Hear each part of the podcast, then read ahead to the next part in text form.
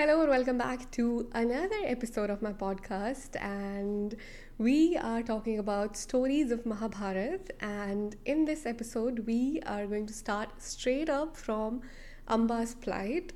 In last episode, we heard how um, King of Kashi has three beautiful daughters Amba, Ambika, and Ambalika or in Sanskrit we'd call them Ambe, Ambalike, Ambe, Ambike, Ambalike. Very beautiful names, and the, they ha- are having a swayamvar where different eligible prince and eligible bachelors and all the people of the Kshatriya community are going to be witnessing it. And this is the kind of swayamvar where these three sisters can put a garland on any man that they wish to get married to and that's how they'll decide who their groom would be.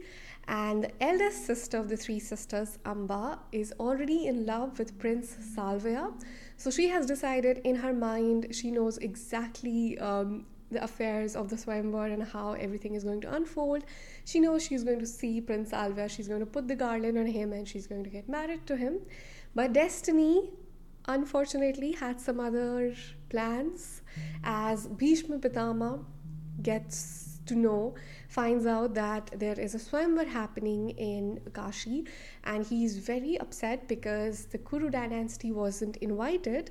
Uh, even though Vichitravirya is of age and he is they're looking for a bride for Vichitravirya and they're looking for the future queen of Kuru dynasty. So Bhishma Pitama decides that he's going to go and attend the Swayamvar despite the fact that he has no um, invite to the Swayamvar. And when he walks in, everybody is silent for some time and they start um, giving taunts to Bhishma, um, asking him why is he here and he's um, in his old age is he here to find uh, his bride now even though he took a pledge that he would never get married? Did he hear about the beauty of the three sisters that he got so influenced by that he's here? And all of this really upsets Bhishma a lot. And he's already upset because their whole dynasty wasn't invited. So all of this enrages him, and then he starts a fight with some people, and then he ultimately ends up kidnapping the three sisters and taking all three of them with him and brings them to uh, Saraswati. Saraswati, sorry. he uh, kidnaps all of them and then takes them to uh, Satyavati, and that's when the elder sister Amba reveals her whole story, and uh, that's when uh, Bhishma apologizes, and Amba goes back to Prince Salvia. But Prince Salvia just doesn't want to accept Amba anymore because he was defeated by Bhishma and his ego has been hurt and he does not want to be with Amba anymore. Amba's father also doesn't want to want her to be there because Bhishma took him, so she should be in Kuru dynasty now. She should be the queen of the Kuru dynasty and she should marry Vichitravirya as per everybody that she knew in her life. And where she's going, uh, there also nobody accepts her. Vichitravirya also is like, I do not want to marry her anymore because in front of everyone she has accepted her love for uh, Salvia. So how can I marry her now? So Amba is in a place in her mind where she has no way out. By the morning of that particular day, everything was sorted. Her life is going to go a particular way and by the evening everything is distorted because of one person and that person is Bhishma and one wrong decision that he took. Even though technically it was not even his fault because he didn't know what was in Amba's heart but he made a mistake. So Amba is really upset with Bhishma and she wants Bhishma to marry her Bhishma, of course, disagrees. He has taken a pledge he will not marry her. So Amba wants Bhishma dead. She wants to kill him. She wants to find a way. And Bhishma again is like, You cannot do that either because I also have a boon given to me that I will choose when I die. So Amba again is in a very perplexed situation because there is no way out for her and there is so much anger and there's so much frustration inside her and that's where there is a very important lesson also that when we feel like okay life is going a certain way uh, i was watching actually the original mahabharat uh, serial and there krishnji says is very beautiful he puts like uh, random pots in above one another and then one pot falls down and everything shatters that's when he says that we believe that life will go a certain way, but one thing goes against us, and then everything just shatters. Our life is in shatters.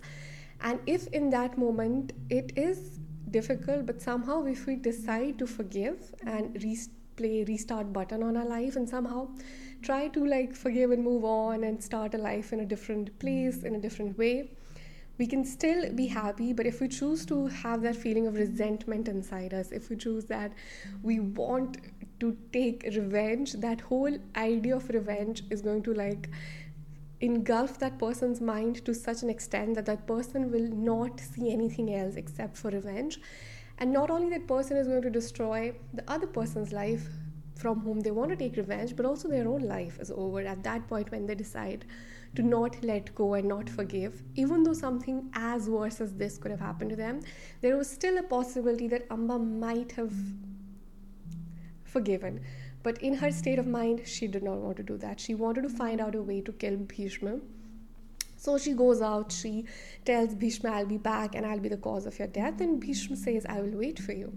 So Amba goes and Amba tries to find, she meets so many Rishi Munis, sages, warriors, she tells everyone what happened to her and she begs everyone to help her. But nobody is willing to help her because they understand what happened was wrong, they empathize with her, but at the same time, they do understand that nobody can battle Bhishma and nobody can win from Bhishma in a battlefield, and nobody can kill Bhishma even if they want to, unless Bhishma wants to be killed. So there is absolutely no way no way out in this whole situation. So everybody turns it around, and in the um, and in the Vedas, it's described very beautifully her whole plight, like Amba's plight of where all she goes, who all she asks, and the journey that she takes. It's it's filled with struggles, it's filled with sorrows, and ultimately one day she tells her that she should go to Parshuram. Now, Parshuram is the teacher of Bhishma. Now, remember when Ganga took Bhishma with her and she said um, she will train him and he'll be back when he's ready to be the king of Kuru dynasty. And when she took him, he was trained by Parshuram himself. Now, Parshuram is one of the avatars of um, Vishnuji himself. So, of course, he's a god, and if he has trained Bhishma, the Rishi says that he's the only one who will have an answer to your problem and he's the only one who can probably convince Bhishma to take the right course of action. So Amba is like, okay, she goes on this journey trying to find Parshuram who lives far, far, far away from human civilization, up above in the forest and the mountains. So she takes this long journey. By the time she reaches there, she's hurt, she's she's in pain. And when she meets him, Parshuram takes one look at her, he blesses her, and suddenly all her pain of her body of traveling for so many months to reach there, everything is gone. So now, Parshuram is also known to be an establisher of righteousness in a way that uh, he always is by the side of the person who's right and he always fights the evil and he al- always has to make sure that there is justice. Justice is always prevailed, and he's known for that in mankind. He has done that in the past. He's already always made sure that anybody who's not doing wrong uh, meets his karma and righteousness must be done basically. So Amba tells Parshuram what happened and actually she doesn't tell him yet she asks that she needs justice and she's come to him for justice and Parshuram is, Parshuram is like, I'm here, I'm now in my state of meditation and I'm teaching my students. I'm in this ashram, so I'm not going to go back in the civilization and fight with people. But uh, my student is there, so go to Bhishma and ask him for help. And this makes Amba even more angry. And she's like, How could you ask me to take help from Bhishma when he's the one who did everything to me? Like, he's the reason why I'm here. And Parshuram is extremely upset. He cannot believe that this could have happened, that his student who he taught and according to him Bhishma could never do anything wrong and he cannot believe Bhishma did this and Amba then goes through a whole uh, process of like um, just she just stays there she's like I will not leave till you help me and Parshuram at the end gets convinced he has to help her now because Amba refuses to leave and he believes that okay what happened with Amba is wrong So he comes and he speaks to Bhishma and he tries to convince Bhishma that what you did was wrong. So you should break your uh, break your promise that you took and you should marry Amba. And if you don't, we will have to fight each other, and whoever wins wins. Bhishma, of course, cannot marry Amba, so they both enter a fight. And this battle between Bhishma and uh, Parshuram is very interesting because it's a battle between a teacher and a student and there's no end to this battle really because the person who taught Bhishma everything, Avatar of Vishnu himself, and his student who he has given all his knowledge. So he knows everything. He knows how to fight and he's the best warrior. Nobody can defeat him. So both of them uh, follow all the rules of battle, uh, which is they have to uh, start the battle when the sun rises, they fight during the day and they call upon different astras, different weapons. There are sometimes mantras that they chant to bring up different weapons, and they, there are arrows. They keep fighting, and this, and then when sun sets, they go back to their respective tents and they take rest and get ready for the battle next day again. And this continues for almost 23 days. And on 24th day, when no end is seen to this battle and nobody is going to win this battle anyways, it's just going to continue Bhishma decides that he's going to chant the mantra and evoke the deadliest, the deadliest astra, which is Paraswapa. And in if we talk about today's language, it would be like an atom bomb. It would destroy. It would destroy so much. Like so many people would be dead. Uh, like the whole country would be basically uh, destroyed in a matter of seconds. And when he's about to evoke that astra, all the Devi Devtas have to come down and they have to stop this battle between Bhishma and Parshuram and they have to beg them to stop. Because if this continues, the whole mankind would come to an end.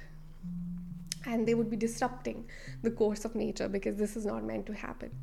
So both of them stop, and then Amba again didn't find any answers and she goes in deep meditative state. She then it's also explained in great details what all she does. She stays still for six months in forest without food or water. Then she meditates in yamuna river for two years. Finally shivji her mahadev has to come and has to speak to amba and he comes and he asks what do you want? You've been calling me. What can we what can i do Amba tells Shivji that she wants to kill Bhishma. So Shivji gives her a boon that, okay, you will be the cause of death of Bhishma, but not in this lifetime, in the next lifetime. And he leaves. So Amba, because she does not want to wait anymore, she's so eager to be the cause of death of Bhishma. She collects some logs of wood, she starts a fire, and then she just says a little prayer that I pray for the death of Bhishma, and she enters that fire, just killing herself in order to make sure that she ha- starts her next life soon, so that she could be the cause of death of Bhishma. So that was wow, that was that was a lot. I feel like Amba's plight is a lot, and she's definitely coming back in her next life. And later on in the series of Mahabharata, we will find out if and when she becomes, she obviously will become, I mean, Shivji has said this. so she will become the reason of Bhishma's death, but we'll find out how that happens as well. And her story of her next life, where she is born, how she grows up, all of that is very interesting. And meanwhile, uh, what is happening in Kuru dynasty, we already have. Um, three sons that are born. So in next episode we'll learn more about the three sons that are born in the Kuru dynasty, what did they end up growing up into, all of that story coming up in the next episode. Hope you enjoyed listening to or watching to this episode. I will see you in the next one. Bye.